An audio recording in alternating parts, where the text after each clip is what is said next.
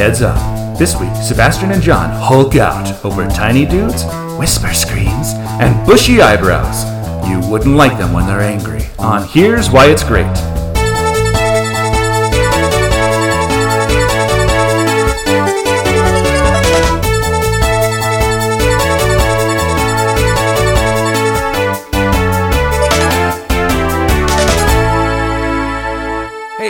Thanks for listening to Here's Why It's Great, where we take what you hate and tell you why it's great. I'm Sebastian Kadlecik. And I am John Bring, and my friends, family, listeners, we're in the end game now. Oh, I see what you did. Oh, yeah, today is the day that we finally get to see the culmination of the what is now known as the Infinity Saga, mm-hmm. and we could not be more friggin' excited. I'm so excited, and thank you, good friend, for letting me drink out of this Avengers glass. I, what other glass was, was I going to give you? I'm not going to give you a Luke Cage. We're not watching Netflix's Luke Cage. I'm not going to give you a Nightcrawler glass because Lord knows nobody wants to see Dark Phoenix. Uh, I mean, I'll see Dark Phoenix. I mean, I'm gonna see it. Am I going to love it? Probably not. But yeah, we're in the end game. We are preparing for tonight. Tonight, we're going to go see a preview screening of the movie. We are so stoked. So stoked, in fact, that we thought we would revisit an old favorite, or by favorite, I mean one of the most uh, hated Marvel movies in the Marvel Cinematic Universe. We had a couple of choices. We threw around a couple of options. I said, uh, what about Iron Man 2? What about Thor the Dark World? And you came back with. The Incredible Hulk. Obviously. A because I freaking love the character of the Incredible Hulk, and B because I love the character of the Incredible Hulk. Right, right. Two very good and different reasons for liking it. And I immediately agreed. Uh, this is the only movie in my preparation for Endgame. I've been going back and watching a selection of old Marvel movies, and I watched everything in Phase 1 except for this movie. Where does Phase One end? Is it with Avengers? With Avengers, yeah. So Phase 1 is the six movies. It's Iron Man, Incredible Hulk, Iron Man 2, Thor, Captain America, and the Avengers. Okay. And since this was the one that I skipped, mm-hmm. I wouldn't have to rewatch Iron Man 2, which nobody wants to rewatch Iron Man 2. and uh, Thor 2, which I actually kind of like. I think Thor 2 is better than what most people give it credit for. It's not like the most amazing Marvel movie, but it's pretty damn enjoyable. We'll have to tackle that at some point then, because I only saw it the one time in the theater, and I remember mainly just being a little bored. So I'd love to hear your your take on it, but not today. Not today, friends. We're in the Incredible Hulk territory. This one, obviously, is a movie that came second in the Marvel Universe. Yeah. It's hard to believe now that this is even part of the Marvel Universe, and I'm surprised that they still count it as one of them. Yeah. I mean, I guess they kind of have to because it does set up a lot of stuff, but uh, this is one that people tend to just overlook. Yeah, I think people want to not like like deliberately overlook it. I mean, yeah, maybe because Marvel doesn't tout it and everything. They're they're like, eh. But I think also the changing of uh, Banner, you know, maybe Yeah. plays a big deal, and the Hulk looks completely different now. It's it sort of feels like Hulk really showed up in the Avengers. It's true, it's true, and and that's fine. Uh, there's only one quick reference to this movie in the Avengers where Bruce says that last time he was in New York, he kind of broke Harlem. Yeah. which is like, yeah, yeah, funny. It was fun. Uh, There's also, I think, I can't remember if it's in Avengers. Whenever they're catching up, I think they actually show a couple things from this movie. There are shots from this movie in Iron Man 2, I think, and Oh, some like that's it. backgrounds of some screens. We see the cell phone footage that the kids shot on the college campus of Hulk going ape shit. Yeah. And then in the beginning of the Avengers, when Tony's given the files on everybody, you see some footage of what might have been from this movie. I uh, feel like that same attack. That's what I was thinking of. I Yeah, yeah, yeah. Uh, but obviously, yes, as you said, different actor playing all the parts, totally different look for the Hulk. It really does feel like very outside of your normal Marvel movie. Yeah, for sure. I guess let's just jump right in. We actually watched it. We didn't do our typical preamble style where we'd watch it. We've both seen this movie several times. I really enjoyed it in the theaters. I've watched it a couple of times since then. And uh, the only reason I skipped it on this rewatch of all of the Marvel movies is because there's just so much to catch up on, and Sure. it, it doesn't feel like a, integral part of the Marvel machine. So that's why I skipped it. But I It mean, was meant it- to be. We got to watch it today. I know, and it feels like it really sets up a good amount of stuff. Yeah. that we would later play out. Obviously, the biggest part is the Hulk himself and Banner, uh, but obviously also William Hurt's character Yeah. plays very heavily later. And Tony showing up at the end, the credits scene of like, we're putting a team together, which I don't know if they completely paid off, like Tony being the one that wrangles the team together. But yeah, there's a lot of stuff that that is sort of being set up in this movie. Yeah, it, it's funny because I feel like for that to totally make sense, you have to go watch the Marvel one shot, The Consultant, where it's Coulson and Stillwater, no, Still Sitwell, Oh yeah, yeah, yeah. the guy who ends up being a Hydra agent and uh, Winter Soldier. Spoiler alert! But it's the Is two it at the convenience store? Yeah, that one? th- n- uh, Or the gas station? They're at the gas station. They're like sitting and having coffee, and they're talking about the consultant, talking about Stark, and actually, when he goes to Ross, I think he's actually talking about uh, getting Blonsky, aka the Abomination, on the team, and not the Hulk. Oh, okay. So obviously, Interesting. that like right pre-Avengers mode, where like in, at the end of Iron Man two, where they say like we want Iron Man but not Tony Stark, and then literally two movies later, Tony is part of the Avengers.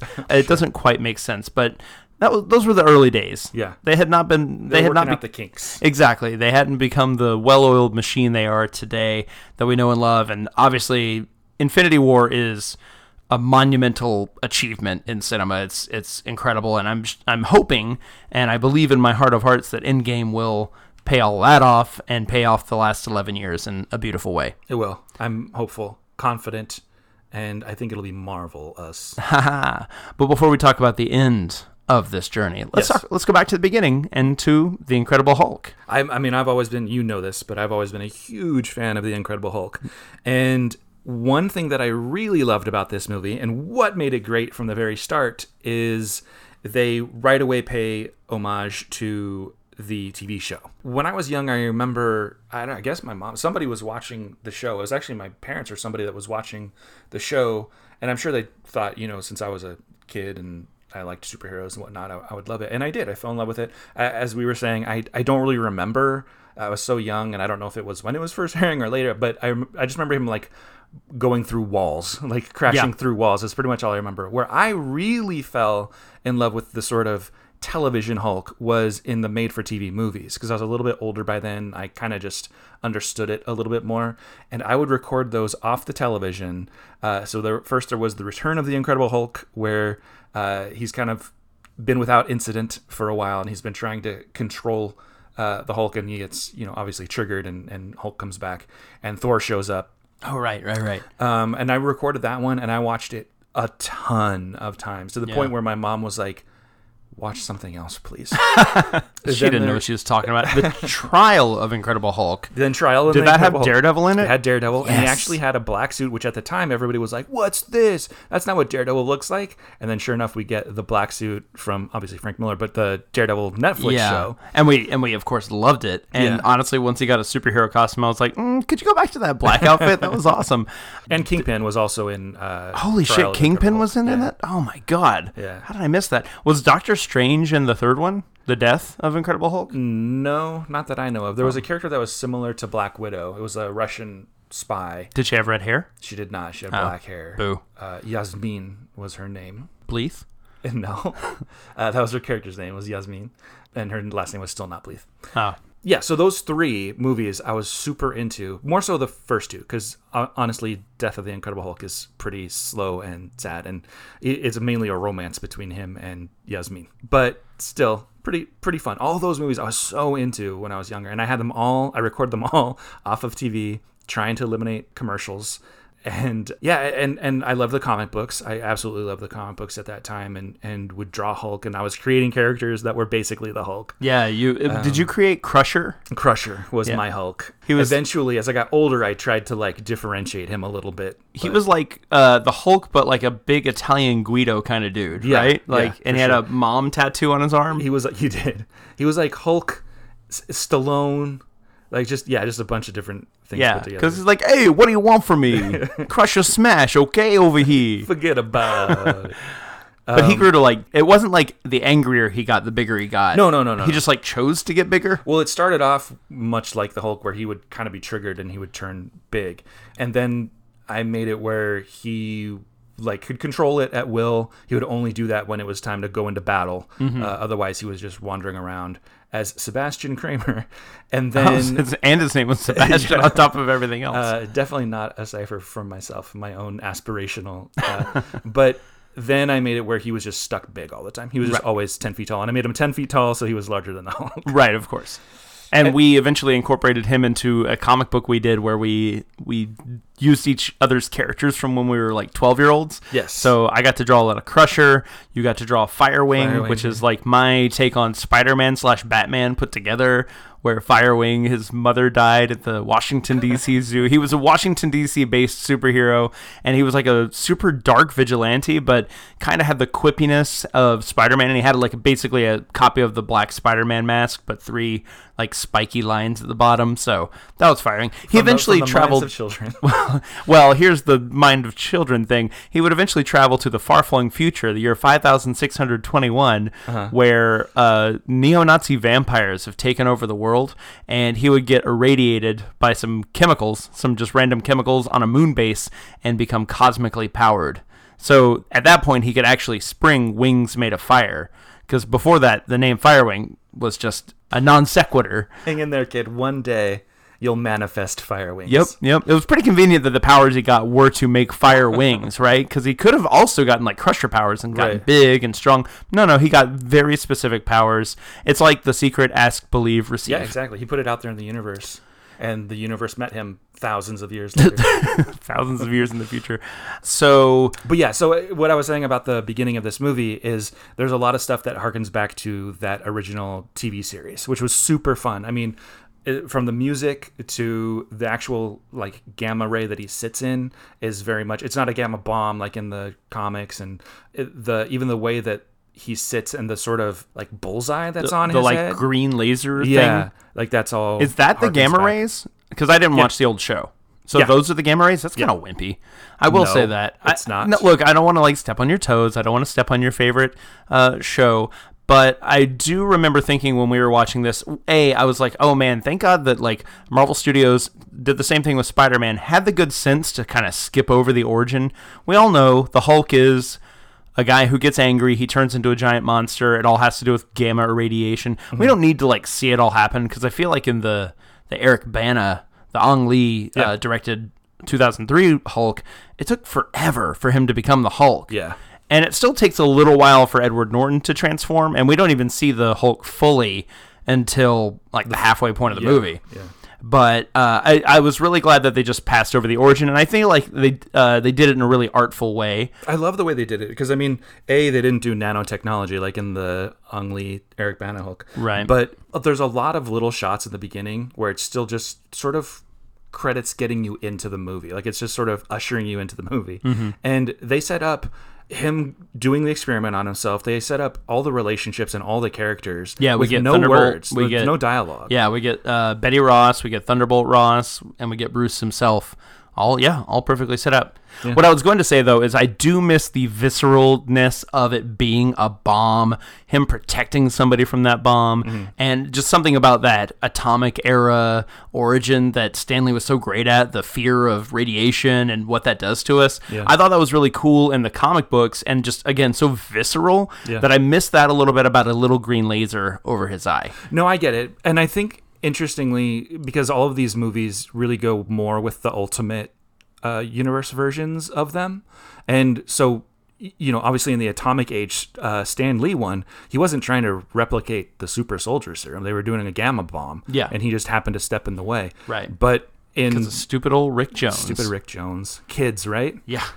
So I, I understand that. Like, I do like the idea of the bomb, but as such a fan of the original show, I love seeing him sitting in that chair. And they're in the original show, they do a great job. And maybe this is me carrying over some of that tension, but in the original show, they do a great job of building that tension of like the countdown for when the sort of gamma rays are going to hit him and is it going to work and you know all this stuff. So Right. Yeah, I'll accept it because I Yeah, think, yeah, just honestly, if we saw him uh, jump in front of a giant nuclear explosion and somehow he not only survives but becomes uh, this uber powerful man, then that would be probably kind of silly. I think it would be a striking image. Like I think of the a great shot from Indiana Jones and the Kingdom of the Crystal Skull when it's after it's after the the fridge is nuked, the worst part of the movie. But when he crawls out, the actual shot when he crawls out of the fridge and climbs up on the hill, and it's Indiana Jones silhouetted against a mushroom cloud, it's a powerful image. Yeah. And Steven Spielberg knows how to really punch you in the gut with his visuals sometimes.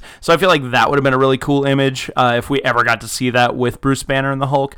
But again, I think it being a smaller scale experiment and I love the way that they tie it into the super soldier serum, which I totally like forgot that that was an aspect of it Yeah. uh, until we just rewatched it. So that the was very really cool. first time sorry the very first time that i saw this movie i was like wait what because i wasn't as familiar with the ultimate universe as i have had to be now but I, I was just like wait what super soldier serum what is he talking about and i'm pretty sure the first time i saw the movie it, i sort of glazed over that i was like what are they even what are they talking about You didn't know What that trying to do? immediately from from Captain America lore?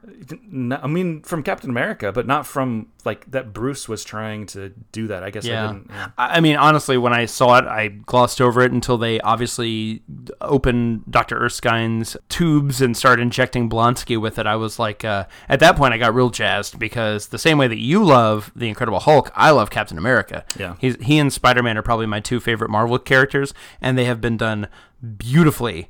In this series, I rewatched uh, Captain America: The First Avenger, Yeah. a movie that left me pretty cold in the theater, and this is the first time I've watched it since then. Really? and, and I loved it. I did not realize that. It, uh, I, I don't know what it was. I think it was just sort of. I think I was still skeptical of Chris Evans as the character. Yeah. He didn't quite embody Cap just yet. 100% agree with all of that. Yeah. I was just surprised because you are such a now you're so gung ho about Captain America. It it it's my brain is trying to process that Yeah. you weren't blown away by the very first. Yeah. I don't know. And, like, I don't even know who I think could have been Captain America. Maybe, like, if you put 70s era Robert Redford on steroids, Mm-hmm. maybe that would be the guy. I don't know. But uh, Chris Evans, again, has definitely come into that role. But Yeah. that first movie was a little iffy. No, I agree, and I think even when even in Avengers, he starts shouting orders and stuff, and he's starting to get there. But I feel like it wasn't even until a little after that that he. Re- I was like, that dude is Captain America. It wasn't until Winter Soldier where I was like, "Holy shit, that's Steve Rogers, that's Captain America." And they also gave him that new uniform that made him look Yeah. kind of more buff. Yeah. And uh, the first two uniforms, the, especially the Avengers one, made him look very scrawny. Yeah. Uh, the s- very first uniform just kind of was loose and just didn't feel super heroic enough. Uh, but man, that was just a delight to rewatch. Like Thor, uh, rewatching that, I felt a little tedious.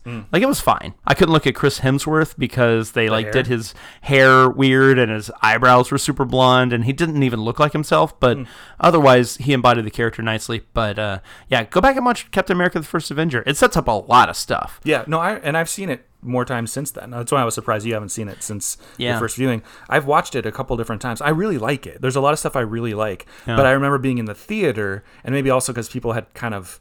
I had a couple people that had kind of pumped it up a little bit. Yeah. And I walked in and I wasn't completely on board with Chris Evans yet. Yeah. And, um, I remember thinking there was a lot of stuff in it that was cool, but that I wasn't like blown away by it. Yeah, same. But I've watched it since then and I always enjoy it. Yeah, it's really fun.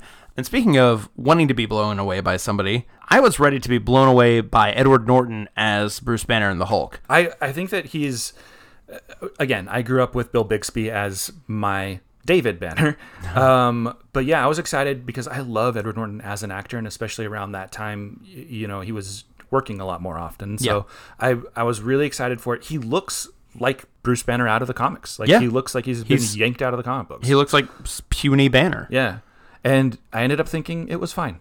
Like I was Yeah. not. Uh, I was more excited going in than I was actually seeing it. I, I agree. I think when I remember when he got cast, I was like, wow, I cannot believe they did it twice. Like, because I, I always had a lot of faith in Robert Downey Jr. Obviously, that faith was seen through a million times over. And then I was like, holy shit, they perfectly got him. That is the Hulk. I would have not, I think, had they cast Mark Ruffalo back then, which is apparently what the director, Louis Leterrier, wanted to do, Oh, really? was cast Mark Ruffalo, but it was Marvel or Universal. It said the studio when I read this. I don't know which studio uh, insisted on Edward Norton, so he ultimately went with Edward Norton. And I, I do wonder, like, would this movie be revered as a classic if it were Ruffalo? Yeah. If it would have had a bit more engaging and charming of a lead. Also, the script probably would have been completely different because Mark Ruffalo wouldn't have been rewriting scenes on the day. But, but yeah, on paper, like Edward Norton's kind of got all the qualities you want. He's small, but he is wiry, and there is like a dangerousness about him. Mm-hmm. And he's believably very intelligent. And I feel like he handles the pain of being the Hulk very well, like the mm-hmm. the anguish of like the destruction he causes. But I never felt like he was angry. Yeah. I, I think that there's just so much that Mark Ruffalo brings to it. He's I think he's amazing. He's certainly my favorite cinematic Hulk. Oh yeah, um, without without question. But he brings such nuance and such gravitas to it. Um, I don't really know exactly how to put it in words, but Edward Norton was sort of like one note the whole time. Yes. And I know he's trying to control his anger and he's kind of, you know, it's hard to juggle all of that, I guess. But what I love about um, Mark Ruffalo's depiction is that there is so much humanity to him. There's just so many levels and so many layers to, to him Yeah. playing. And I love Mark Ruffalo because there are those moments when you have flashes of anger from him. Yeah. qu- quite a bit in the Avengers. I feel like that's probably where it's handled the best. But even in Thor Ragnarok, which I just rewatched, and also was left the theater a little cold because I think the movie I had in my mind was built up way too big, hmm. and there was no way that the movie could actually live up to it. But rewatching it was a blast. I had a great time, and I really loved. Uh, Mark Ruffalo and the Hulk in that because it's obviously a more comedic take, but even then, like there's those flashes of like, oh, this guy's got like real anger issues underneath everything, Yeah. and he could at a moment's notice just like snap and then turn into this thing that's going to destroy us all. Yeah, I 100 percent agree. Like that moment in uh, the Avengers where He's talking to Black Widow? Scarlet Witch. Yeah, when he's Yeah. talking to Black Widow and he pounds the table. Yeah. like, I was scared, and you Yeah. obviously she's doing a lot of work there too. Of like she's petrified, but like the way that he does that, where he's he's and the way he kind of uses his body to be smaller Yeah. and then when the anger comes out he does get big and explosive i buy it i completely buy that there's a very angry person under there that's trying to be good you know Yeah, absolutely. So, uh, but what we're talking about is Edward Norton and his take on it. I think it really was the whole idea that Bruce is trying to be very zen to control it. I think Yeah. that he took that as an actor and made that choice and really played that choice throughout the entire thing. So, like you said, we didn't really get levels. Yeah. It was like a one, as you said, one note performance. And it wasn't a bad performance. no not at all I think it ended up good. being a less than charm. He wasn't charming enough. Uh, a less than inspiring leading man performance than you what you'd want for this kind of movie because especially coming off of Iron Man 1 where Robert Downey Jr. is that movie and he's so bombastic and so much fun that you kind of want that similar feel to it or even uh, even Chris Evans who even though he wasn't completely in that part yet at least there was something you could hang on to. You could latch on to his his grit, his spirit. The I could do this all day. That's one of my favorite moments of all of these Marvel movies. It's it's the moment that distills Steve Rogers down into one into his core is the I could do this all day against the bully. We never got that moment from uh from Edward Norton. he was sort of drifting through so, and in terms i think you mentioned this but in terms of like the anger but also the danger you don't there was times when i didn't feel like necessarily he was in danger or that he felt he was in danger like i love the moments in all the depictions of the incredible hulk and this happens a lot in the tv show where he sees there's a problem and he really really really does not want to get involved because he knows there's the chance that he's going to lose control Yeah. and in this movie, An Incredible Hulk, there's a moment where they're in the bottling plant and uh, Banner is about to walk by as these guys are kind of harassing this female coworker. And he comes back to get involved reluctantly, but he's like, I still got to do the right thing. And I really love that about that character. Just, Yeah. you know, every time they do it. I loved how that moment was shot too, where it looked the camera pans over as if he did keep going, Yeah. and then it sort of pan, it cuts back, and he's back, And then he comes there. back, yeah. uh, I I love that moment, and I think that that sort of thing, like I think everything in Brazil just works. I feel like the Brazil. great. It, it looked amazing. The Brazil sequence is gangbusters. Uh, for anybody who hasn't seen the movie, it's all about Bruce Banner trying to find a cure for his Hulk problem, and he's communicating with uh, somebody who is known as Mr. Blue, another scientist. They're going back and forth with options to uh, lower the irradiation, the gamma irradiation levels in Banner's blood. He's just trying to keep it cool. He's trying to learn techniques. He goes for a uh, he talks to like a Brazilian jiu-jitsu guy, which apparently the guy who played that jiu-jitsu teacher was the son of the guy who created Brazilian jiu-jitsu. Whoa. I didn't know that. But the dude's got like amazing diaphragm and tummy skills cuz like there's this shot of him flexing his abs in a very inhuman way and it was so cool and I wanted to hang out with that guy more because he was just neat. Uh, but for the first maybe third of the movie, he's hiding out in Brazil, which is a perfect place to hide out. There's so many people; it's so densely populated. Like it makes good sense. Yeah. He's working in a factory, helping out, trying to just keep his head low and keep zen and keep uh, from letting the monster out. And of course, you know, shit goes bananas Always and he gets caught. trouble. He Yeah. does. Not only in the the factory itself with these ruffians trying to mess with the girl, but obviously Thunderbolt Ross, played by William Hurt, ends up finding him somehow. Oh yeah, through uh, through the bottle with the blood in it. Yeah, which actually that is something I think is really cool. All those things that you just described, I think, are really cool ideas to explore in the mythos of the Hulk. Like the idea that he's trying everything that he can to get this under control. Like if he can't find a cure uh, through science, then he's going to try and do things like breathing techniques, and he's going to try and find places that are a bit more zen and and you know not get involved and and monitor his heart rate, which because in here in this apparently it's about his heart rate, not about being angry necessarily. It's just about getting excited. But the, also the idea of how dangerous his blood is. I think when I first saw it, I thought it was kind of silly, like that he runs down there for this one drop of blood. But I think that is something really cool to explore of how he's dangerous even when he's under control. Like, Yeah. if he happens to nick himself and somebody gets that blood, like what will that do? And that's just a cool thing to think about. I mean, in terms of, you know, how is that grounded in reality? Like somebody that is living with something that is like some sort of disease that's passed through blood or whatever, like that idea of having to constantly be aware of how you're moving through the world. Yeah. Um, I just think that's something interesting that I don't think we've seen before with the Hulk. Yeah, and, and I think the blood thing. So he's fixing a, a terminal for the guy who owns the factory. He nicks his hand, and a drop of blood goes through the grating and gets into a bottle, which ends up at R.I.P. our dearly departed Stan Lee's house, uh, which is how Thunderbolt Ross eventually finds the factory and finds uh, Banner. But the fact that yeah, he freaks out so much and has to run and go clean up the blood and everything is the first time that I realized that Bruce has a sickness Yeah. because we're so used to contextualizing this in a place of like he's a superhero. This Yeah. is like a gift and not a curse. It really is like holy shit, yeah, his blood is like pumping with gamma radiation. He could hurt somebody, like you said. It's like he's dangerous even when he's not the Hulk. He could hurt or kill somebody just from that one drop of blood. It's insane. I don't want to know what happened to that Stan Lee character. Uh, and his one actual plot specific cameo for a change. I think that's the only one where he- any part of the actual movie hinges on his appearance, which I love about this. Are you thinking through all of his cameos? I am. I mean, in Into the Spider Verse, I guess it's not strictly plot. He he is the voice of like. No, no. I think you're right. I think you're right. I think you're right. there are some Stan Lee cameos I haven't seen. I think he has one in Big Hero 6 that I haven't seen. Oh, I haven't seen that. Yeah, I think he's got a few other ones. I mean, uh, yeah, the other biggest part he has is in the Fantastic Four movies. He plays their postman. I forget the postman's name, but it was pretty cute. Stan, you could tell Stan Lee was super excited to play that part. Uh, but yeah, this, like I said, this is the only one where the plot actually hinges on him.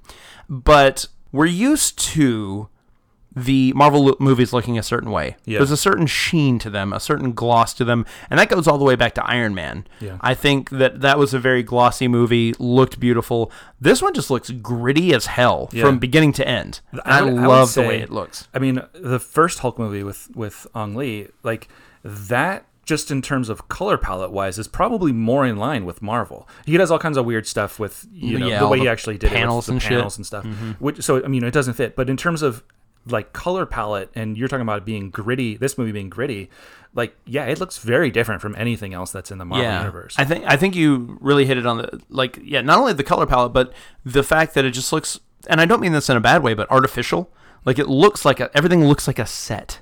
Everything looks like it was built for the purpose of this movie that we're in, uh, including Iron Man. Everything feels a little artificial, but this, I mean, he's in Rio. He's on these hills, these shanty towns, basically, and it's all real locations. Yeah. And it just, you can tell, and it just feels so real and alive and gritty, and it looks incredible. Yeah, it looks amazing. I love all that you mentioned it, but I love all the stuff in Brazil in the beginning, and it makes sense for the character that you would want to go somewhere completely off the grid. Yeah. He's not just going to Utah or something. you know? Somewhere where he can get lost in the crowd. Yeah. Pretty much. And yeah, like I said, what a location. There's one shot during a chase scene where he's going through all these balconies, like cutting Yeah. through balconies, and it's a faraway shot that pushes in on him running through, and it's a real dude in this real city. Yeah. I just, I mean, we, everybody who listens to the show knows my love for tactile stuff in movies because it's becoming increasingly rare. Yeah. Uh, but it just looked amazing.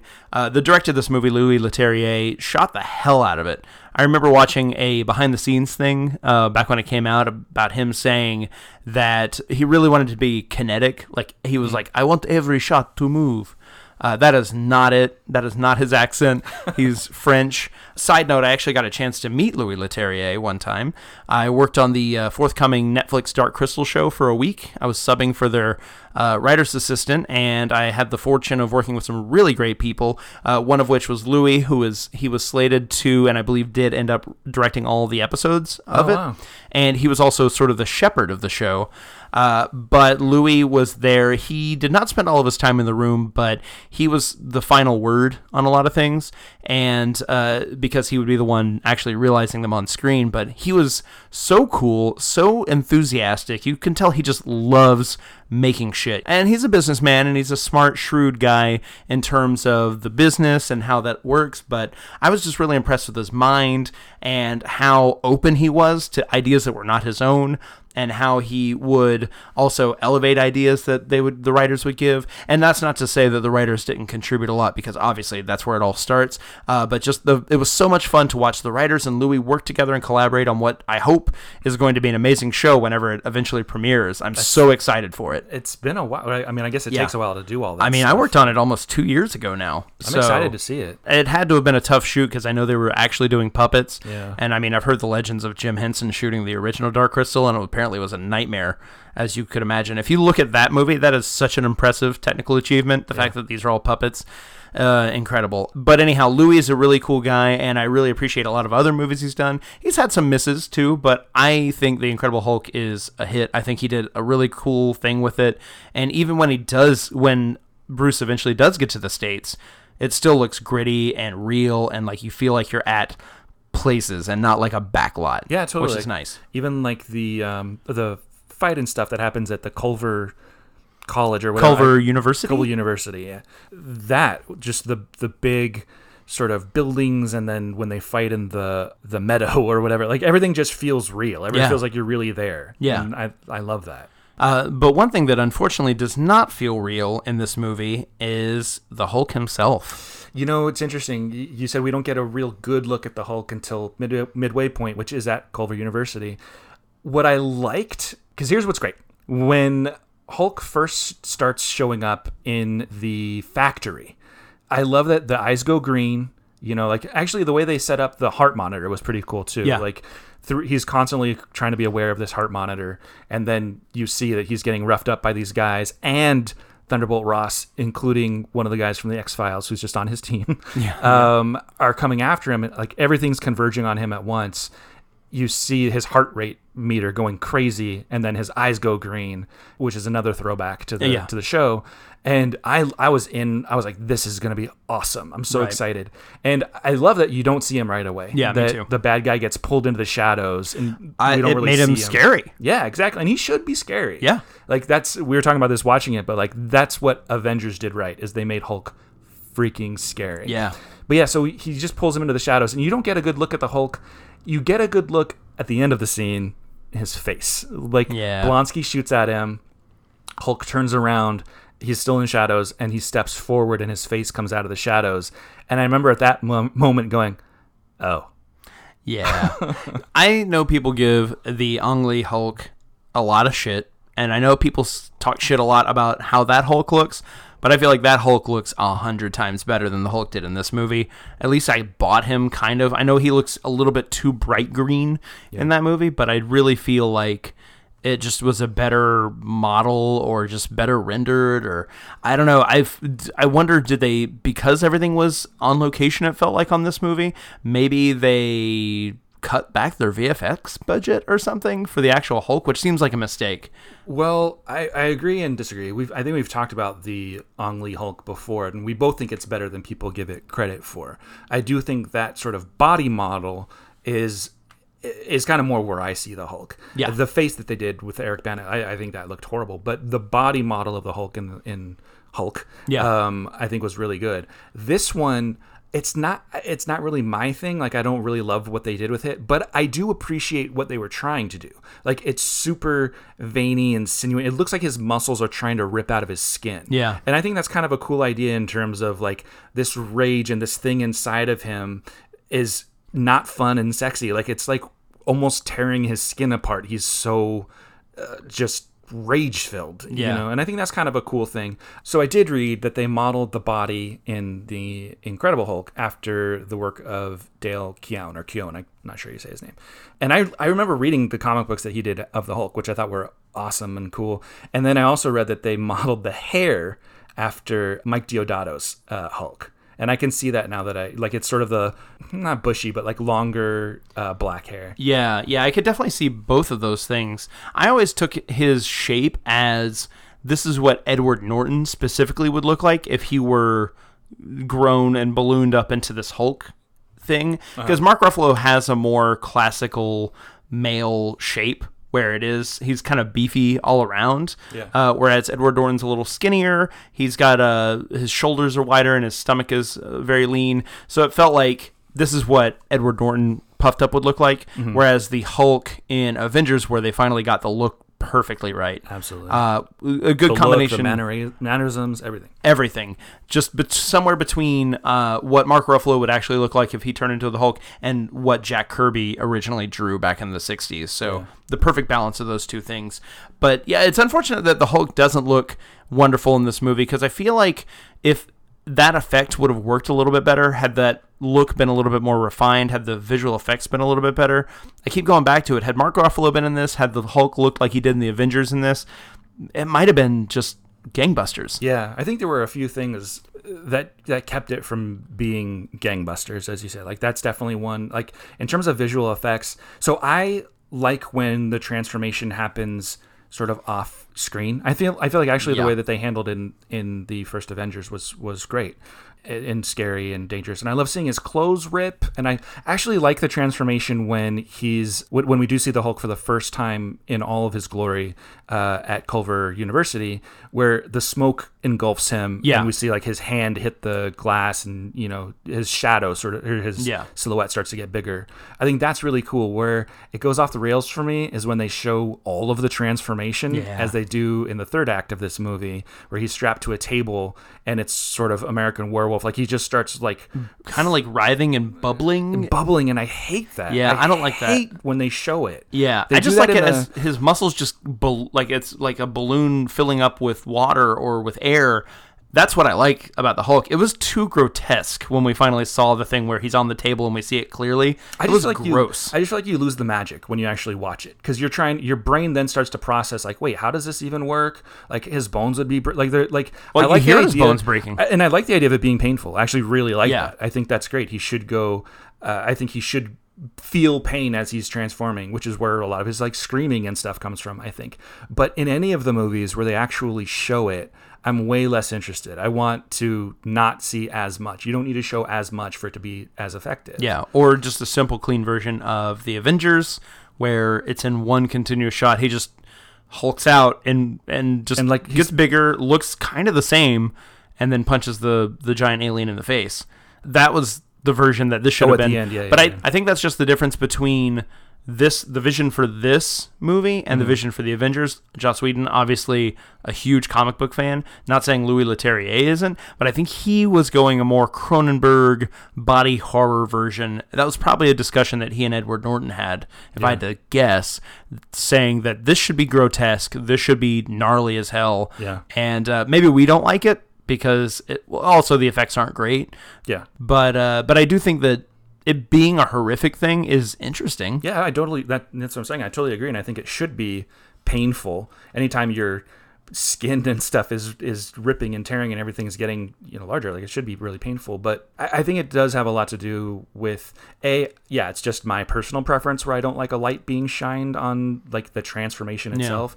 But I think it also is about the VFX because when Blonsky starts developing muscles. They Oh, they just like CGI airbrush muscles onto him, and it looks ridiculous because Roth, like he still has like his own body, like he still Yeah. has just this not muscular body, and it looks like somebody just went up and airbrushed on him. Yeah, let's let's back up a second because we haven't even talked about anything to do with Blonsky. He's the supervillain of the piece. Aside from Thunderbolt Ross being the, his typically dogged self, going after the Hulk, trying to capture him so he can take him, experiment on him, and figure out how to make more Hulks, uh, which is a terrible idea.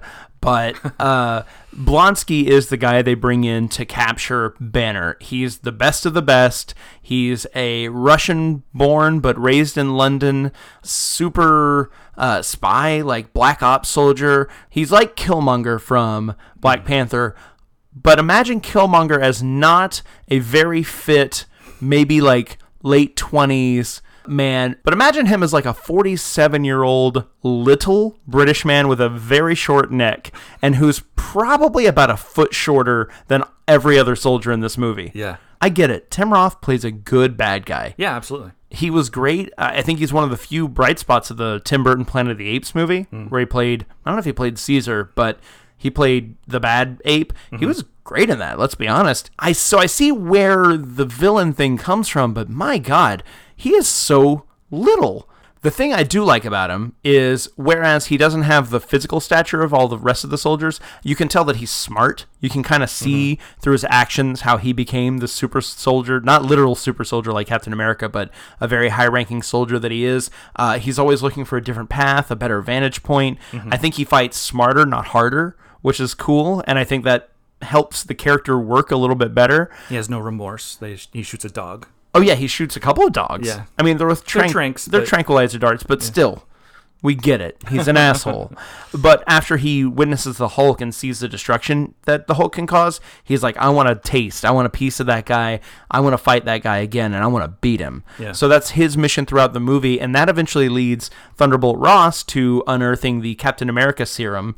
Uh, administered by Dr. Erskine in the Captain America: The First Avenger. At this point in the timeline, of these movies, we haven't seen Captain America yet, so we don't know what this. We don't know the potential of this serum. Yeah. Uh, That's obviously, what I mean is when I first saw it, I was like, I don't, I don't know what. yeah, What I'm doing. the serum in in tandem with Vita rays provided by Howard Stark and Dr. Erskine can take a very tiny man such as Tim Roth and turn him into six foot two perfect human specimen Chris Evans. Can I point one thing out real quick? Yeah, it of has course. To, it has to do with all that. I what I do like is that Blonsky is like, yeah, the super soldier program or whatever, and Thunderbolt Ross like looks at him and he's like, yeah, that's a simplif- that's a one way to simplify it or whatever. Like- he doesn't really love the term super soldier. Yeah. He's like, there's a lot more to it than that, buddy. Right. I don't know. I just thought that was kind of a cool little touch. Yeah, that was nice. I really like William Hurt in this, and we'll talk about him a little bit more, I'm sure. Uh, but eventually, Blonsky gets the super soldier serum, which, again, they just have in cold storage, just hanging out. And we actually see in Civil War later on and down the Marvel line uh, that there are other super soldiers in Russia Yeah. where they stole some more of the formula from Howard Stark and Tony's mom. So he eventually gets the super soldier serum injected into his bones and his muscles. And as you said, we later see him after the effects.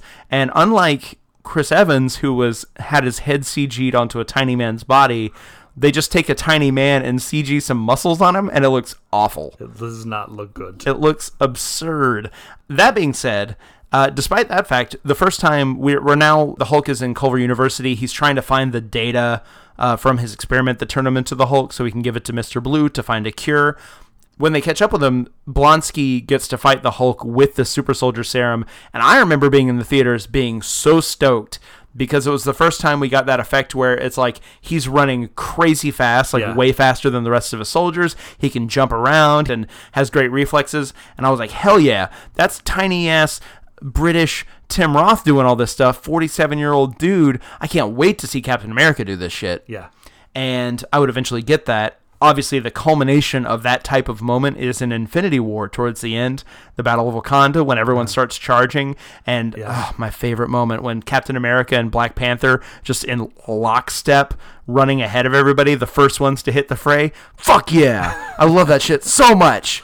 God damn it, it's so good. I'm serious, man. Like obviously I love Captain America, I love Black Panther, but fuck yeah. I would like I was Lindsay and I rewatched it the other day and I cheered in my seat and she was like, Jesus, John, you've seen this movie like seven times. I'm like, I don't even care. That shit's awesome, man. It's true though that that moment when they they just take out in front of everybody. Hell like, yeah. Oh yeah, that's right. Super. Yeah. Like it, it is a pretty powerful moment. I just get jazzed. I just get so jazzed. And I was that jazzed in the theater. I was like, fuck yeah, I can't wait to see Captain America do that shit, man.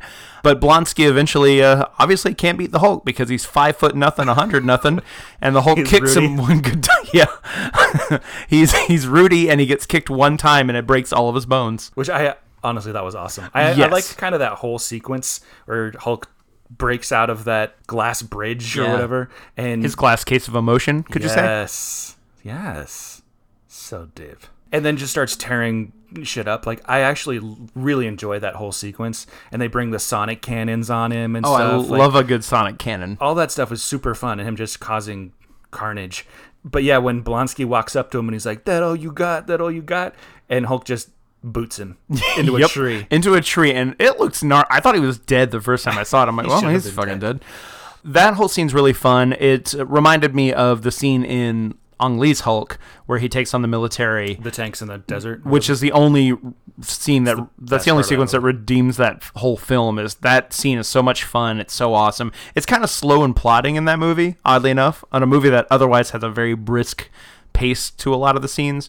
It's also the only scene that I remember that's shot kind of normally, shot and edited fairly, mm. You know, logically. um, but uh, but I love yeah. Anytime Hulk goes up against the military, it's just fun to watch him smash shit. Uh, he protects Betty. Oh God, we haven't even talked about Betty yet. Betty Ross, aka Betty. Breath, breath. Uh, we have whisper talker herself, Liv Tyler, playing a very not forceful role. So, let me just ask you this: I asked you when we were watching it, which is uh, who is your favorite Betty Ross? Because there wasn't one in the show except for what the pilot. Uh, yeah, and the pilot, I believe he David Banner is working on the experiment with her. Okay, And then I think that's the only time we see her. I don't think she's in the series. because you got to go on the run. You can't Yeah, can't do long distance. you got to start hitchhiking, throwing a backpack over you, and walking down the Dun, street dun, to sad music. dun, dun. Which I love the moment in this when the sad Hulk music comes up. Yeah. I uh, that gets me every time. I love that. Uh, do too. I do too. Uh, but who's my favorite? Yeah, between I guess pilot Bet- Betty Ross in the show, Oh. Jennifer Connelly from Ang Lee's Hulk, or Liv Tyler from this. Oh boy. Um, I'm not super passionate about any of them really. I had a big crush on Jennifer Connelly when uh, uh, the days of Rocketeer. Um, Oh God, yeah. So I'm already leaning that direction. I, I think also she's a she is a good actress, and and I, I I will go I'll go with Jennifer Connelly. Yeah, she probably had the most to do. Actually, she seemed a little bit more in the story, I Yeah. guess. Uh, Liv in this one doesn't even show up for like almost an hour into the movie. We see her Yeah, photo see her a couple photo. Times. We see her in the very first like intro thing, but yeah, she doesn't talk or anything. which is probably good because when she does, like I said, she just whisper talks. Her first line is "breath," and she's supposed to be yelling. She's I think. yelling, yeah, she, in the like outside in the I don't know if it's raining, but I think so. I think it is. It the weather in this movie is very odd, And the also time. yeah, the night to day transitions are very questionable. Yeah. uh, like when in Brazil when they first catch up to Bruce, it's night. The whole city is quiet. He's supposed to be asleep. Everyone's supposed to be asleep, and they break into his house, and he goes on the run. And then it's daytime, and kids are playing soccer, and everyone's out and about, and it's bustling. Yeah. And then he gets to the plant, and it's night again. It's Yeah. very confusing. Ah, Brazil is crazy. Ah, yeah. Just tell me ask about it. Uh, the Twilight guys. Oh yeah, ask Edward Cullen. He knows a whole lot about Rio de Janeiro. So Liv Tyler is not given a whole lot to do in this movie. Yeah, She's she's around and she does add a little levity here and there. buys him some purple pants. Yeah, and a great hilarious gag. Some giant purple pants and they're like, "Why would I wear these?" And it's because it's a comic book reference, you dipshit. Uh, but she is i mean she helps bruce along in in getting where it needs to go to getting to stearns but i do feel like other Sort than of. other than her giving the, him the data giving him the jump drive that's got the data from their experiment that turned him into the hulk i honestly don't see why she's there There's a lot of her, and I guess it's that sort of damsel thing, or just the fact that she doesn't have a lot to do. Like, there's a lot of her pleading with people not to do things, pleading Oh, with yeah. Thunderbolt Ross, pleading with uh, Sam Stearns, pleading with. yeah don't do every- this don't do it I, I didn't feel a whole lot of connection between her and ross uh, thunderbolt ross i didn't i mean i I guess felt a lot of connection with his eyebrows. Well, should we just talk about him for a minute? Sure. We'll we'll, we'll come back to what's her damn name? Betty. I always want to call her Betsy. Obviously. Betsy Ross. She did a great job with the flag. Yeah, she did. Uh, I also want to call her Liv because she's not really playing a character per se. So yeah, William Hurt, great actor, Mm-hmm. playing Thunderbolt Ross, and uh, I guess I'll ask you this. I'll pose you this question: Sure. Thunderbolt Ross, uh, Sam Elliott version or William Hurt version? Mm, I like both guys, um, for sure. And boy, nobody wears a mustache like Sam Elliott. Oh hell no. I mean, he just fell right into the role of gender, th- gender of gender Thunderbolt Ross. It's 2019. He identifies as Thunderbolt. Uh, his preferred pronoun is uh, mustache. But yeah, and I don't know if this was the direction or if they were just focusing so much on the anger in Hulk.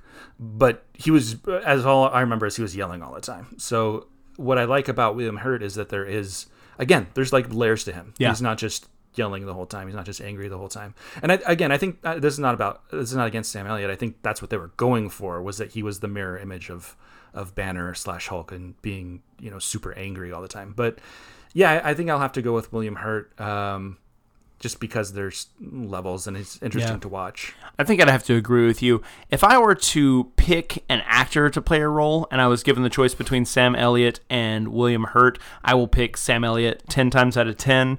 I love Mahershala Ali, I was but I was really rooting for Sam Elliott to win the Oscar for uh, Star is Born. Uh, did you see A Star is Born? I didn't. Oh, well, there's one shot in the movie, anybody who's seen the movie will know, where Sam Elliott cries. And I won't get into it too deeply because you haven't seen it, and I think you should. It's a really good movie. But man, when Sam Elliott cries, that's not something you've seen a lot. So when he cries, the world cries. And he was really, he brought a lot to what was kind of a small part and could have been an unremarkable part that I think he really turned into something special. Uh, he's a very special presence. He's a great actor and brings a lot to everything he's in, even though he plays slight variations on himself every time, including Thunderbolt Ross in the Hulk movie. But he's just great. William Hurt, however, I felt like was given a lot more to do, given a lot more range in this movie. He had to play care for his daughter. He had to play uh, the overt villainy and then his regret when that blows up in his face, and Blonsky eventually turns into this giant uh, anti-Hulk, basically, aka the Abomination. But what we really want to talk about are his uh, hair choices here. I think his hairpiece was kind of wacky because I believe William Hurt's kind of has like thinning hair on top. He doesn't have a ton of hair. Also, they made his For like eye- 30 years, I think he's had. yeah, he's been pretty bald for a while. Uh, still a very good looking man. Obviously, they gave him the big bushy white mustache, which Yeah. is Thunderbolt Ross's main signature look, you need it. and then big ass bushy eyebrows. Yeah, I don't know. I don't get the deal with the eyebrows. I mean, I guess in the comics maybe they look big, but in real life, I don't think you need to go that direction. Yeah. Now that pizza guy, the Oh, pizza man. parlor owner, or the no, it wasn't Stanley? a pizza parlor. It was just Yeah, a- it was a pizza parlor. Was it okay? His eyebrows were incredible. And Yeah. I loved them because they were authentic. Yeah, this is where uh, Bruce and Betty eventually uh, join up uh, for the first time in the movie at Stanley's Pizza. Obviously, a tip of the hat to Mr. Stan Lee himself. I don't know why they didn't have a Jack Kirby pizza also. But uh, the man Stanley, I don't think you could find a more stereotypical pizza owner character in any movie. Like, have you seen Muppets Take Manhattan? It's been a long time. You remember Pete from Muppets Take Manhattan? Nah. It's like this guy. All right, Pete. Pete had an accent. Pete was. I actually don't know where Pete was from exactly, but maybe like kind of like an just a European accent, like a maybe kind of Italian. Um, yeah, I don't know. Pete's daughter was like totally American in that movie, but anyway, he's like Pete on steroids. Like if you gamma irradiated Pete, he would be Stanley. Okay. And uh, and I loved just how like over the top stereotypical it was. It's like an old white man with a big old mustache and gigantic bushy eyebrows and uh, kind of just big like almost Einsteinish hair, Yeah. but a little bit bald on top. And he's wearing like a white button-up shirt with a red vest. And like, if you would have just given him like an Italian accent, like, "Oh, what do, uh, Mamma Mia? What am I gonna do?" It would have been just the perfect, like a parody version of what a pizza shop owner would be. Well, that's probably why this movie didn't do better. Is they didn't take that extra mile. and given had they given him an accent, Yeah. I think he would have done it. I bet the guy who played Stanley could have done it too. He was What like, what if we found out in this Hulk movie Yes. that Bruce Banner comes around. What if it just like took a real left turn mm-hmm. at the point where he comes to Stanley's Pizza, and then he, and then we cut and start going like privilege scene with Stanley himself, mm-hmm. and he goes home and he gets angry or he gets less angry and turns into Pete from Muppets Take Manhattan, and it's like a crossover Marvel universe with the Muppet verse. And it's just like, and he's like, "Peoples is peoples." And he and then his nephews visit, and they're Mario and Luigi. Oh shit, bro! He's like, he's like, my nephews are coming over to fix my plumbing. yeah, he's Stanley Mario. Yeah. Oh my god, he's whatever their dad is, and it's Bob Hoskins and John Leguizamo, Yeah, obviously. yeah. Uh, and John Leguizamo we trust. But I love the subplot with Stanley being Pete from Muppet Stan- Pete Mario. So he's Stanley Mario Mm-hmm. Stanley as Mario. well. But he's the incredible Stanley Pete Mario. this incredible Stanley because that's the Hulk version. Right. Where he just gets even like crazier and bigger. Um, and it's just him like hanging out with his with Mario and Luigi and they're plumbing and Yeah. making pizza together. And then Jay and Silent Bob show up. Now that's a movie. Chan Silent Bob uh, hit the Marvel universe. And do they get gamma irradiated too? They get their bong gets gamma irradiated, Oh, or they smoke gamma radiation. Well, I guess they would become Blunt Man and Chronic at that point. uh, yeah, Obviously, origin that's story. That's where it all comes together. Yeah, Pete gets some of his blood on their bong as they're all smoking out. Yeah. his irradiated blood Gross. irradiates the entire thing. They take a hit from that bong. Boom, Blunt Man Chronic. It all ties together, and then they're next thing you know it, they're in. Forks, Washington, watching a bunch of yep. watching a bunch of werewolves and vampires fight. It's crazy. It's a crazy world we're living in. You're welcome, Hollywood. Yeah, we yeah. solved it. Just uh, make the check out to cash if you don't mind. uh, so let's get back on track here. oh, sure. so we got Thunderbolt Ross. I think William Hurt does a lot with the role. Obviously, he's the only thread that truly continues from this film specifically through the rest of the Marvel universe. Yeah. because he's appeared again in Civil War. He appeared in Infinity War for like one scene. So I'm really glad that they kept this movie alive in some way. Yeah. Liv Tyler, not so lucky. She didn't really have a lot to contribute to the universe. I Did they think that she and Mark Ruffalo her? would probably pair up a little bit better, though. Did they? They never address her, right? Like they never really address her much at that point. No. Anyway, he's on. He's moved on. He's uh, he's with Black Widow now. Yeah, he's with Black Widow and for reasons that are yet unexplained. I mean, who wouldn't be into Black Widow? But And who wouldn't be into Mark Ruffalo? I mean, yeah, I, I get it from from that perspective. Hell yeah. Yeah. But also, would either of them really want to commit to a relationship with the other? I'm sure Bruce gets lonely, Sure. but he's not going to be like, let's get it on because, as we found out in this movie, in a pretty charming scene, if he gets too excited, he might change into the Hulk. But see, that's his secret. He's always horny. Got him. but that was a, a scene once uh, Bruce and uh, Liv, whatever her name is, Betty, they get into a hotel room together. Uh, she cuts his hair. And uh, yeah, they start making out, getting hot and heavy, and and he has to pump the brakes because his little beeping wristwatch is That's saying, not what I thought you were gonna say. no, no, no, no. oh, yeah. All right. Well, you know, this is a clean show for the family. Yeah, his uh, his heart monitor starts saying, "Oh, you're getting a little bit close there. Better not get too excited." So he's got to pump the brakes and say, "No, lady, not today, Satan. Instead, let's uh, just sit around and be kind of dull together." But I feel like uh, another thing is, uh, I think I pointed out at some point because they eventually get to Tim Blake Nelson, Buster Scruggs himself, Yeah. uh, as uh, Dr. Samuel Stearns, who's Mr. Blue, who's been trying to help uh, Bruce this entire time, trying to cure him of his Hulk problem, His affliction. his affliction. And like Tim Blake Nelson is a tiny dude, Edward Norton is a tiny dude, Tim Roth is a tiny dude. What's with all the tiny dudes in this movie?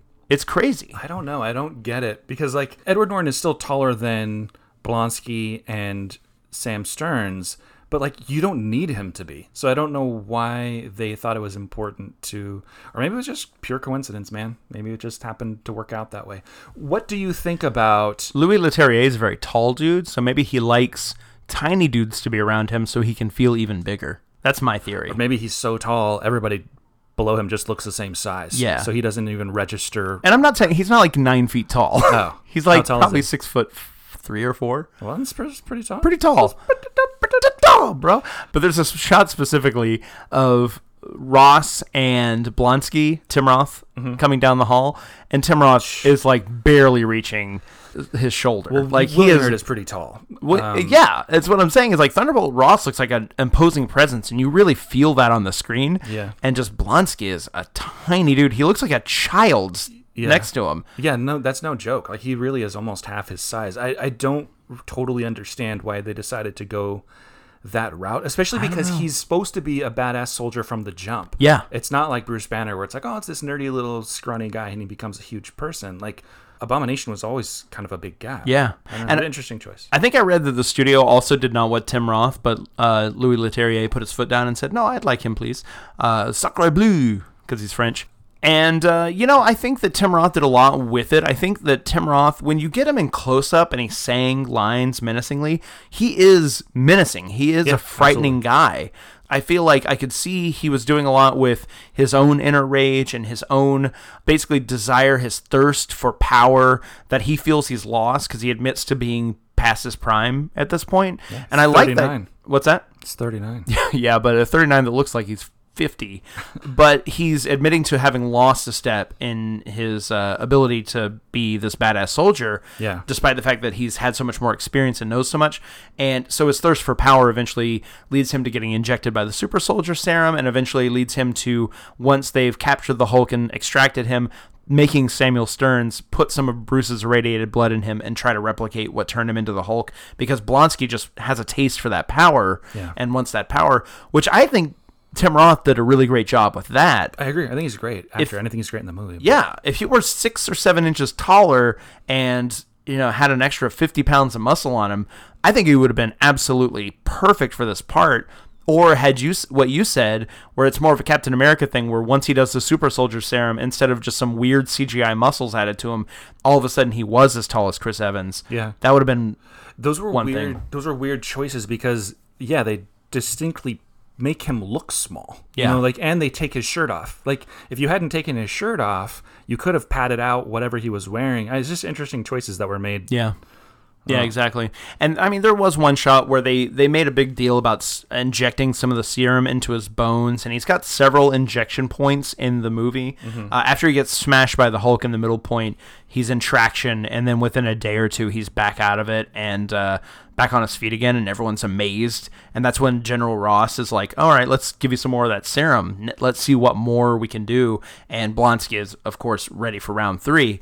So I feel like all of that is a, a cool arc for him, and he's still alive. He's still out there somewhere. I'm very curious if maybe he even ends up in sh- in game somewhere, Hmm. uh, just because it feels like that's going to be the true culmination of everything put That together. cool. That would be cool. That would be super cool. I'd love to see Abomination with visual effects of today's standards. Yeah. Like the visual effects of Infinity War, but applied to Abomination. He might look super awesome. Yeah. It's just that the visual effects weren't up to the task. Yeah, they weren't quite there yet. Yeah, all those years ago. What do you think about Sam Stearns as the leader? Like as this act I'm sorry, I forget his name, but as the leader. Oh, uh, Tim Blake Nelson? Yeah, yeah. Uh, I don't know. I thought he was a fun character, but I'm so used to him being like a dopey character in Coen Brother movies that I don't think I could see him as a supervillain of the piece. I'm used to the leader from like the Hulk cartoon show when he's like, "Yeah, the Hulk, I'm the leader," like that kind of thing. So it was a very, it would have been a very different take. Yeah, that, my my thoughts exactly. Like I thought he was fun to watch. Like I thought he was just fun, but yeah, that's not what I had in my mind for like the leader who's gonna be so deadly intelligent. you Yeah. know? Yeah, he would have we'll been. never know. I guess. I yeah, I guess so. You'd think you'd need somebody bigger to play that part, but I guess it is all about his brain, so he doesn't have to be a bigger presence. But I think I feel like the leader was like modeled after Clark Gable or somebody. I remember he had a really sweet mustache back in the day. Yes. Yeah. Uh, plus, obviously, the gigantic noggin, and he was also bright green like the Hulk, yeah. and wore a cape. Well, there were. I mean, there were different versions of the leader, but like, are you talking about the leader where he had the tall head or where he had the brain head? the kind of the brain head with like veins and Yeah, it like looked yeah. like it would be pulsating. Yeah, I would have been interested to see Tim Blake Nelson in that part. I don't think he would have been right. I think most of the decisions in this movie worked. The ones that didn't are mostly casting, with mm-hmm. the exception of William Hurt, who I think did a great job. And let me just say that this shows the here's why it's great. I really honestly think everybody did a good job in what they were doing. I just don't think it was looking ahead at the future. I agree. I think everybody did a nice job, but, but I think in what you're talking about, and correct me if I'm wrong, is like there's a sometimes a certain alchemy to casting. Yeah. And like with everything working together, and there's just something magical about it, and something that's like really engages you and is interesting. Whereas this one was like, yeah, everybody did a good job. Yeah. Case in point, Iron Man. I would have never pegged Robert Downey Jr. and Gwyneth Paltrow as being one of my favorite on-screen couples ever. I would never have thought, yeah, Jeff Bridges, that sounds like a great bad guy. Hmm. and those all worked really well. That's I know just like your opinion, man.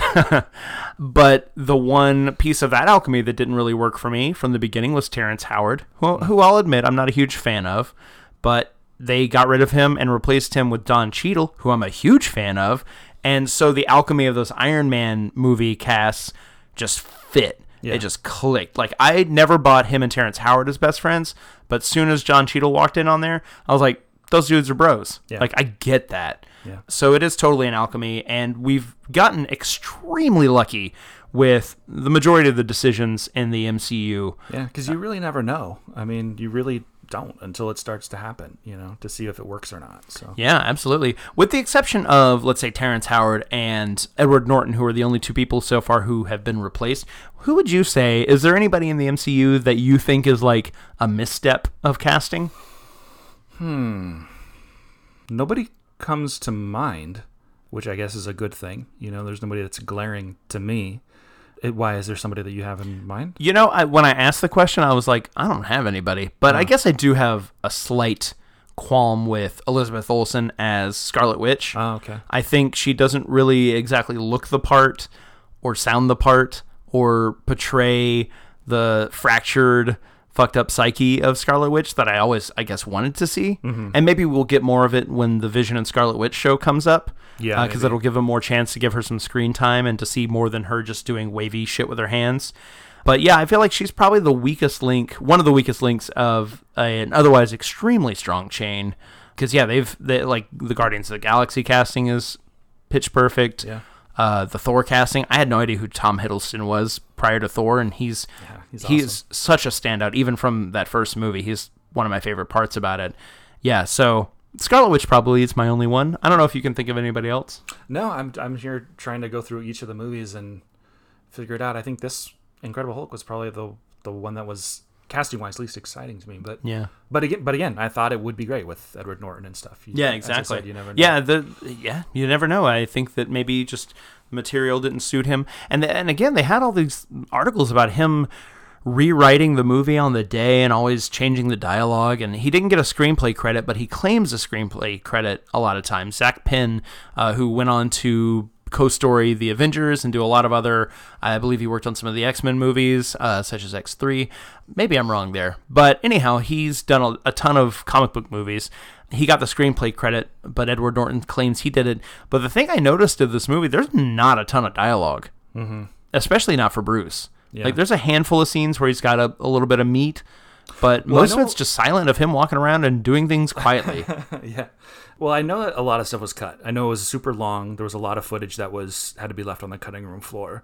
So maybe that's where some of his dialogue was. that must have been. And also like it sounds cool to like be rewriting on the day of and like oh we're really capturing something special but it, that doesn't always necessarily translate to something's better. Like you can rewrite and rewrite and rewrite and rewrite and it doesn't necessarily mean it's getting better. So Yeah. i don't know. As we've learned while we wrote pilots together for a while, it was uh, it was a challenge and not it didn't always work out for the best. Speaking of stuff on the uh, cutting room floor, Michael Kenneth Williams, aka Omar from The Wire, Yeah, shows up for like- literally one shot. i wonder if he did have a bigger part or he had a line or something or if he's just that much of a fan of the incredible hulk where he was like nah i could just stand there and be a, an extra basically Yeah, I, I, don't, I don't know. Apparently, they shot it in Canada, so somebody had to like get him a visa and fly him out. So it, they bizarre. must have had something for him because he's way too good of an actor Yeah. to not utilize. Yeah. but he's credited as Harlem Bystander. that's so weird So odd, so odd.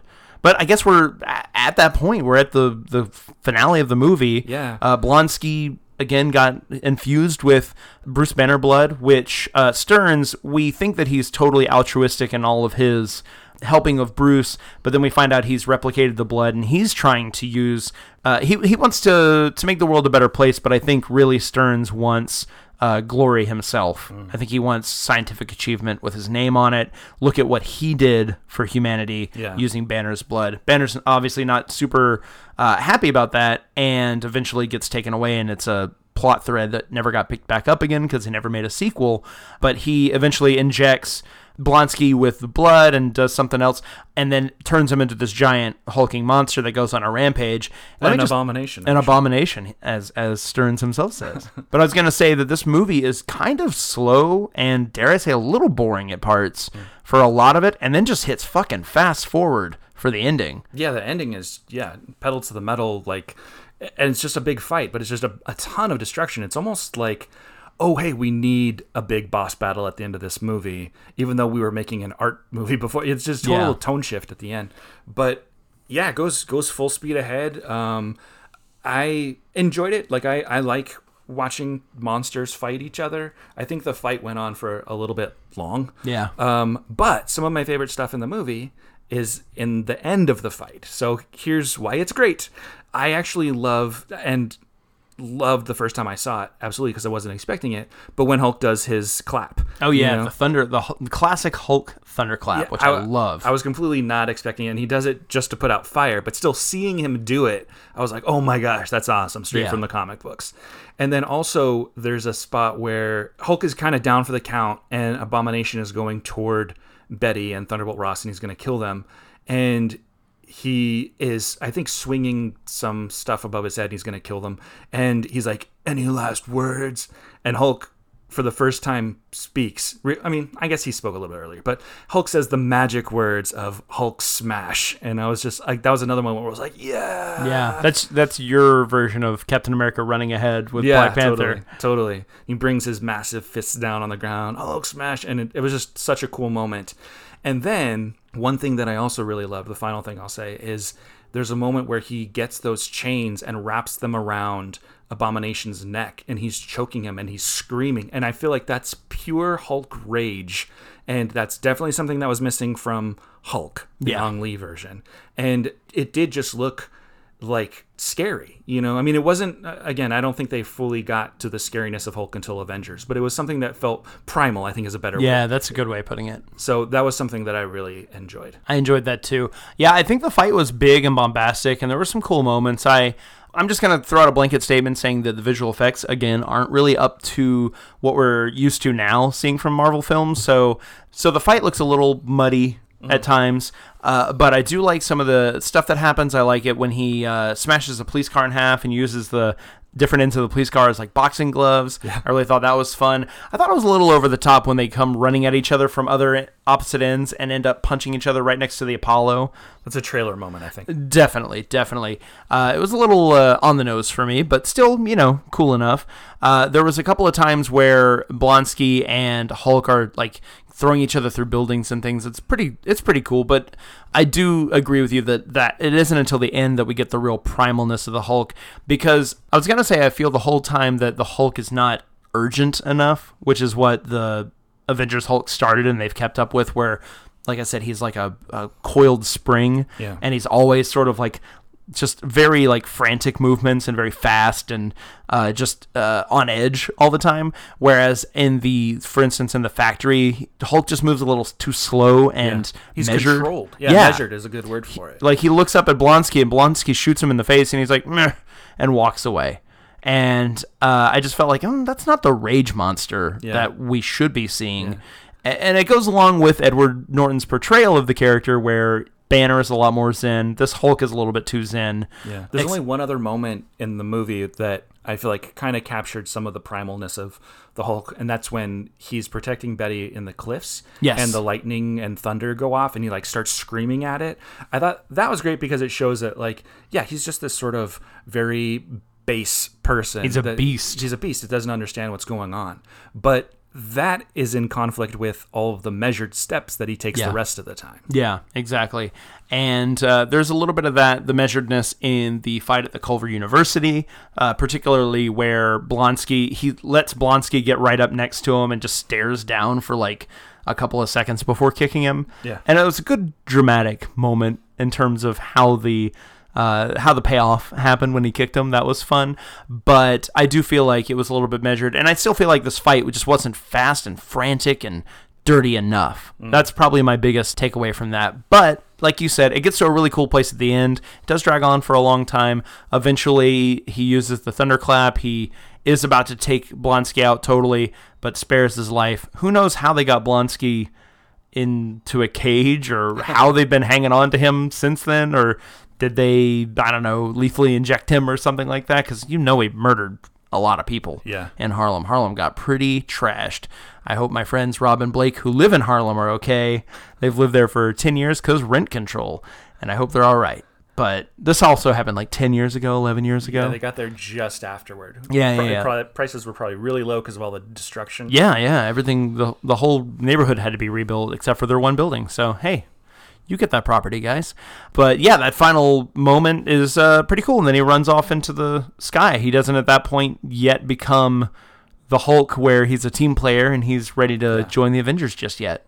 still a still a lone wolf on the run from the military yet again. And it, actually, it was a nice moment where he's standing there looking at Betty, and the choppers show up above him and shine Yeah. their lights, and he's like, Sorry, bro. "Gotta run again." Gotta go.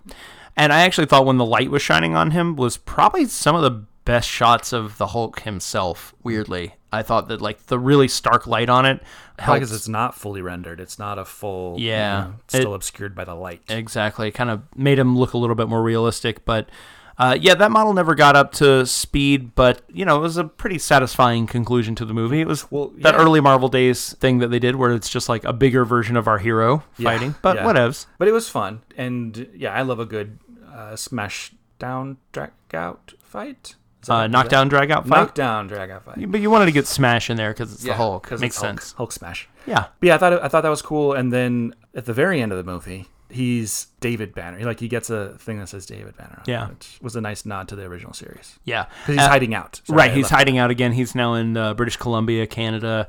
He uh, at one point, uh, uh, Liv, what's her fucking name? Betty Betty Ross has to pawn her necklace, which is I guess her mother's necklace, to get them around. And I was like, girl, you're only gonna get like a hundred dollars out of that. I, This it- guy knows pawn shops. I do. My whole family's a, a bunch of pawn shops, and I sucked at being a pawn shop guy. I was terrible at it. Like my mom, I worked there for like a year at between college and finally moving out to LA. And my mom was nice enough to keep me employed. But not only was I late like every single day, but man, I was just like terrible at it. I never knew what anything was worth.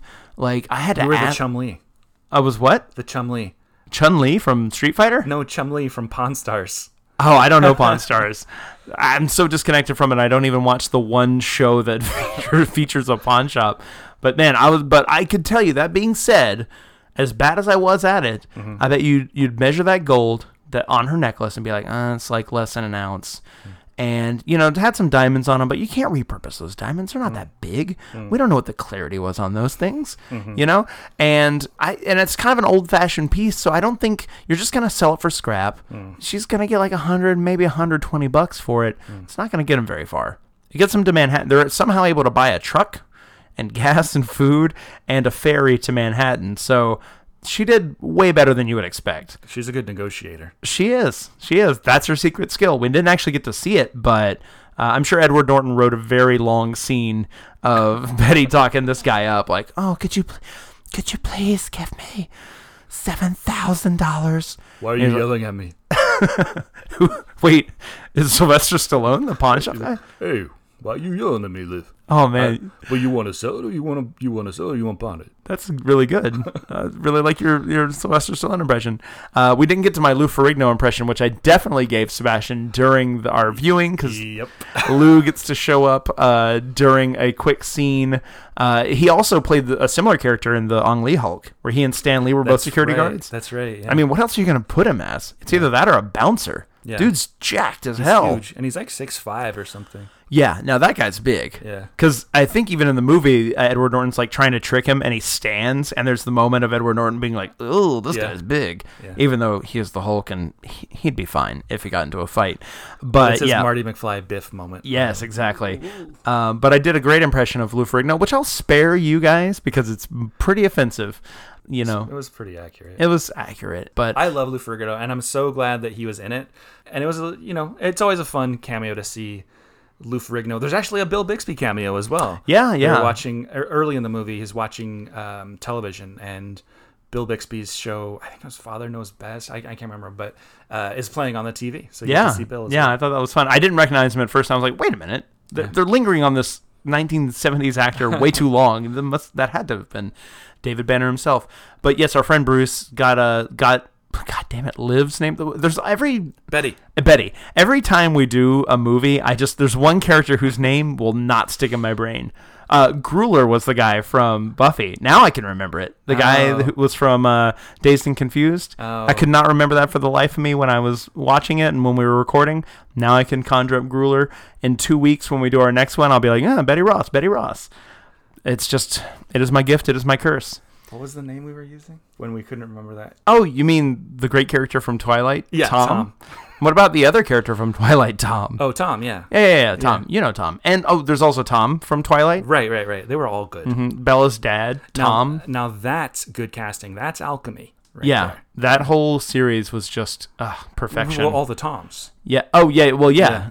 It's hard to when you have a lot of characters with the same name as you did in Twilight with Tom and Tom and Tom.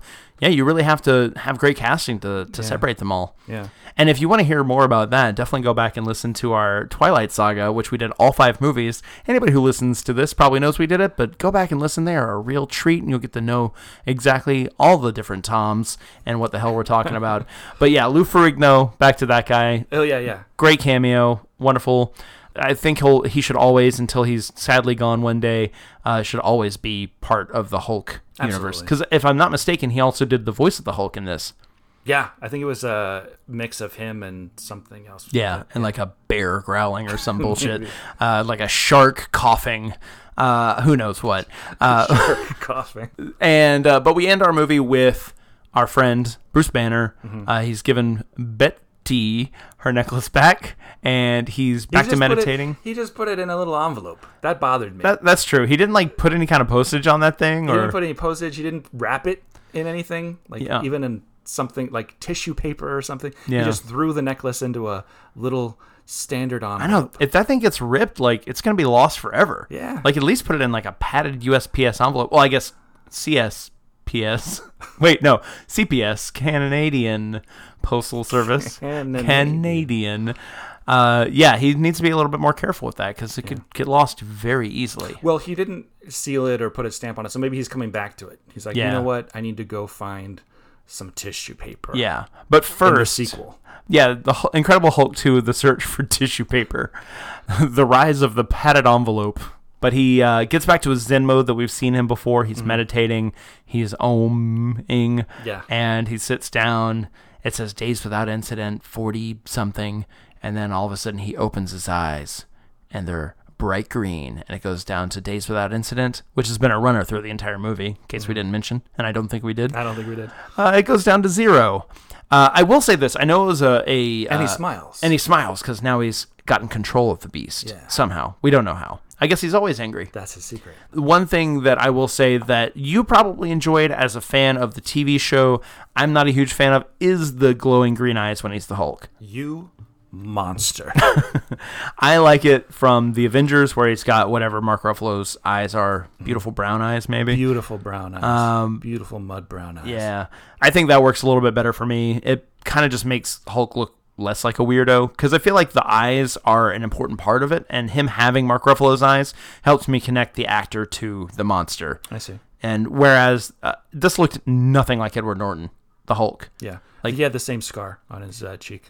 That's it. Yep. But besides that, he like facially didn't look anything like Edward Norton because Edward Norton has such a naturally slim face that when he has this wide jaw, it looks nothing like him. He had uh, pretty nicely uh, manicured eyebrows.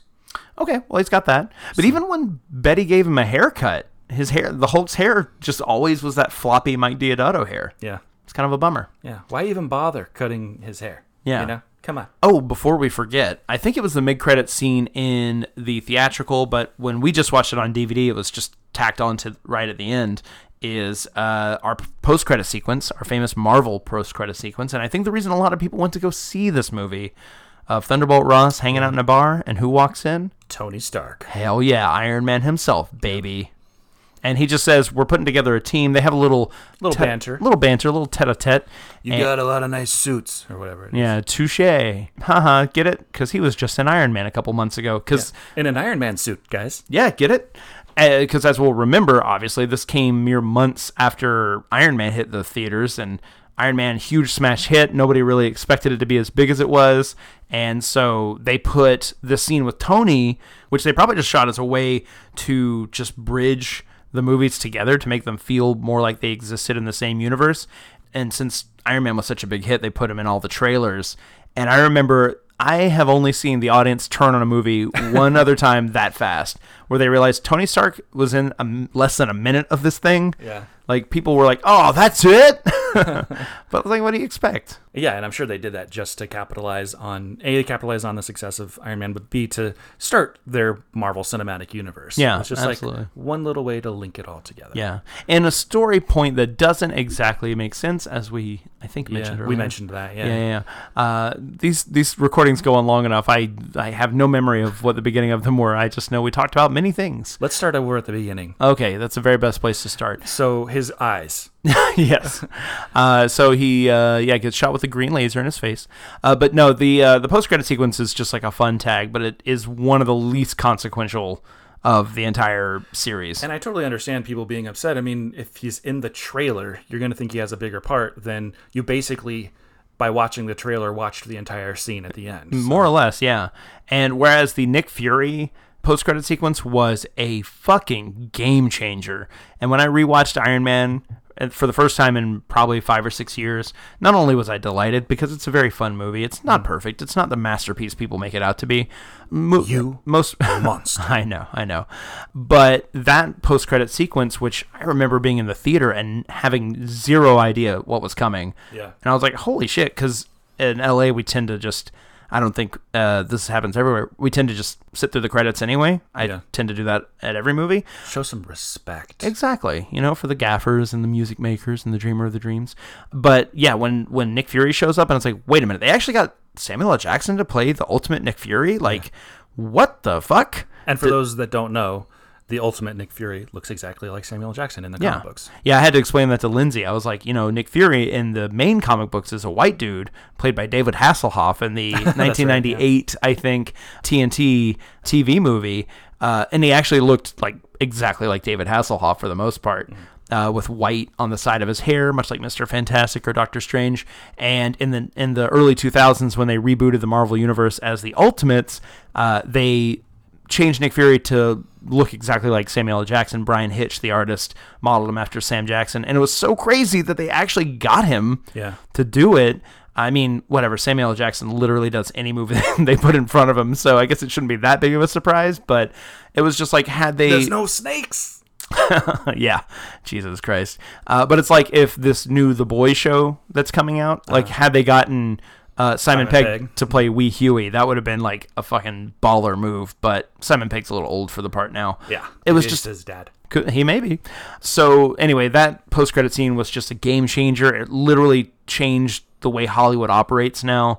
And like the impact of that post credit scene cannot be overstated. And then you go to the Hulk, and it's just like a fun little wink and a nod. Yeah. And it, it was disappointing to a lot of people. I knew in my heart of hearts that it was just going to be the post credit sequence. Uh, so it didn't bother me at the time. I just thought the movie itself was pretty fun. So yeah, I wasn't upset by it. But yeah, that crowd turned quick. Luckily, it was already over. So Oh, so overall, what did you think about this movie? Did you think it was great? Oh, I think so. I think I've always had a really soft spot in my heart for this movie.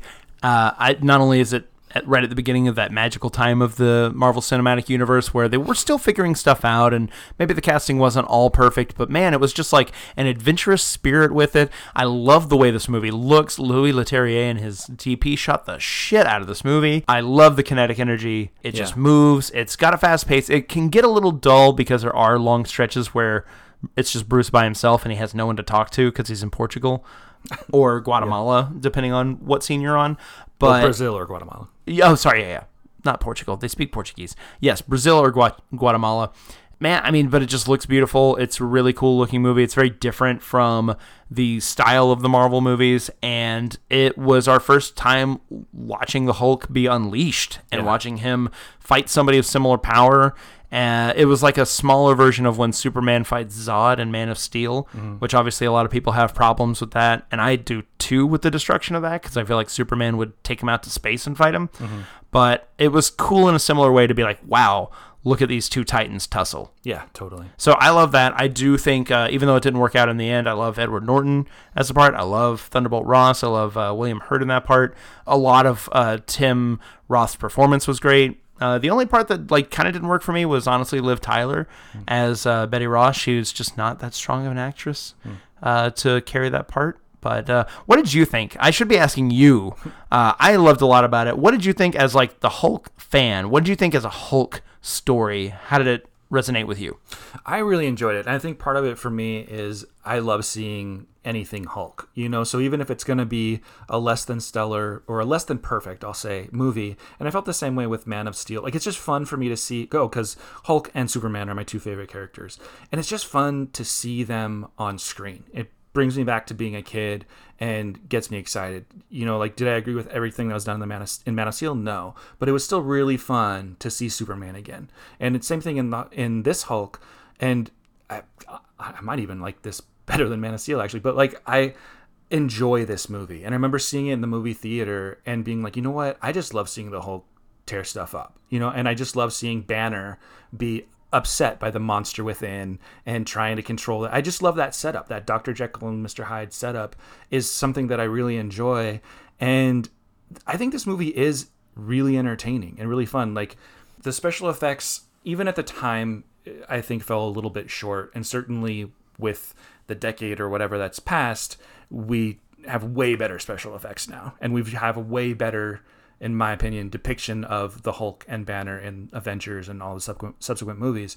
But seeing this movie, I could watch this movie anytime it comes on television. Like anytime it Yeah, comes same on, here. I wa- I'm like, oh, did they get to the the Culver University fight yet? You know, and if not, I'll definitely sit down and watch it. And if they did, then maybe I'll still watch it anyway. It's just as you said, it moves along very quickly, and there are a couple points that maybe are a little bit slower, but it's a very quick moving movie, and I do find it enjoyable to watch. I know a lot of people crap on it. And it's kind of the the child no one talks about, but I still really enjoy it. I I do uh, obviously wish that everything that they've done with Banner and the Hulk since then could have been employed in this movie because totally. it does it does feel out of place with the rest of the Marvel Cinematic Universe, both for the fact that the main character is different and also just tonally it's so different. You know, I, I do wish that some of the current Marvel magic could have been sprinkled on this older film.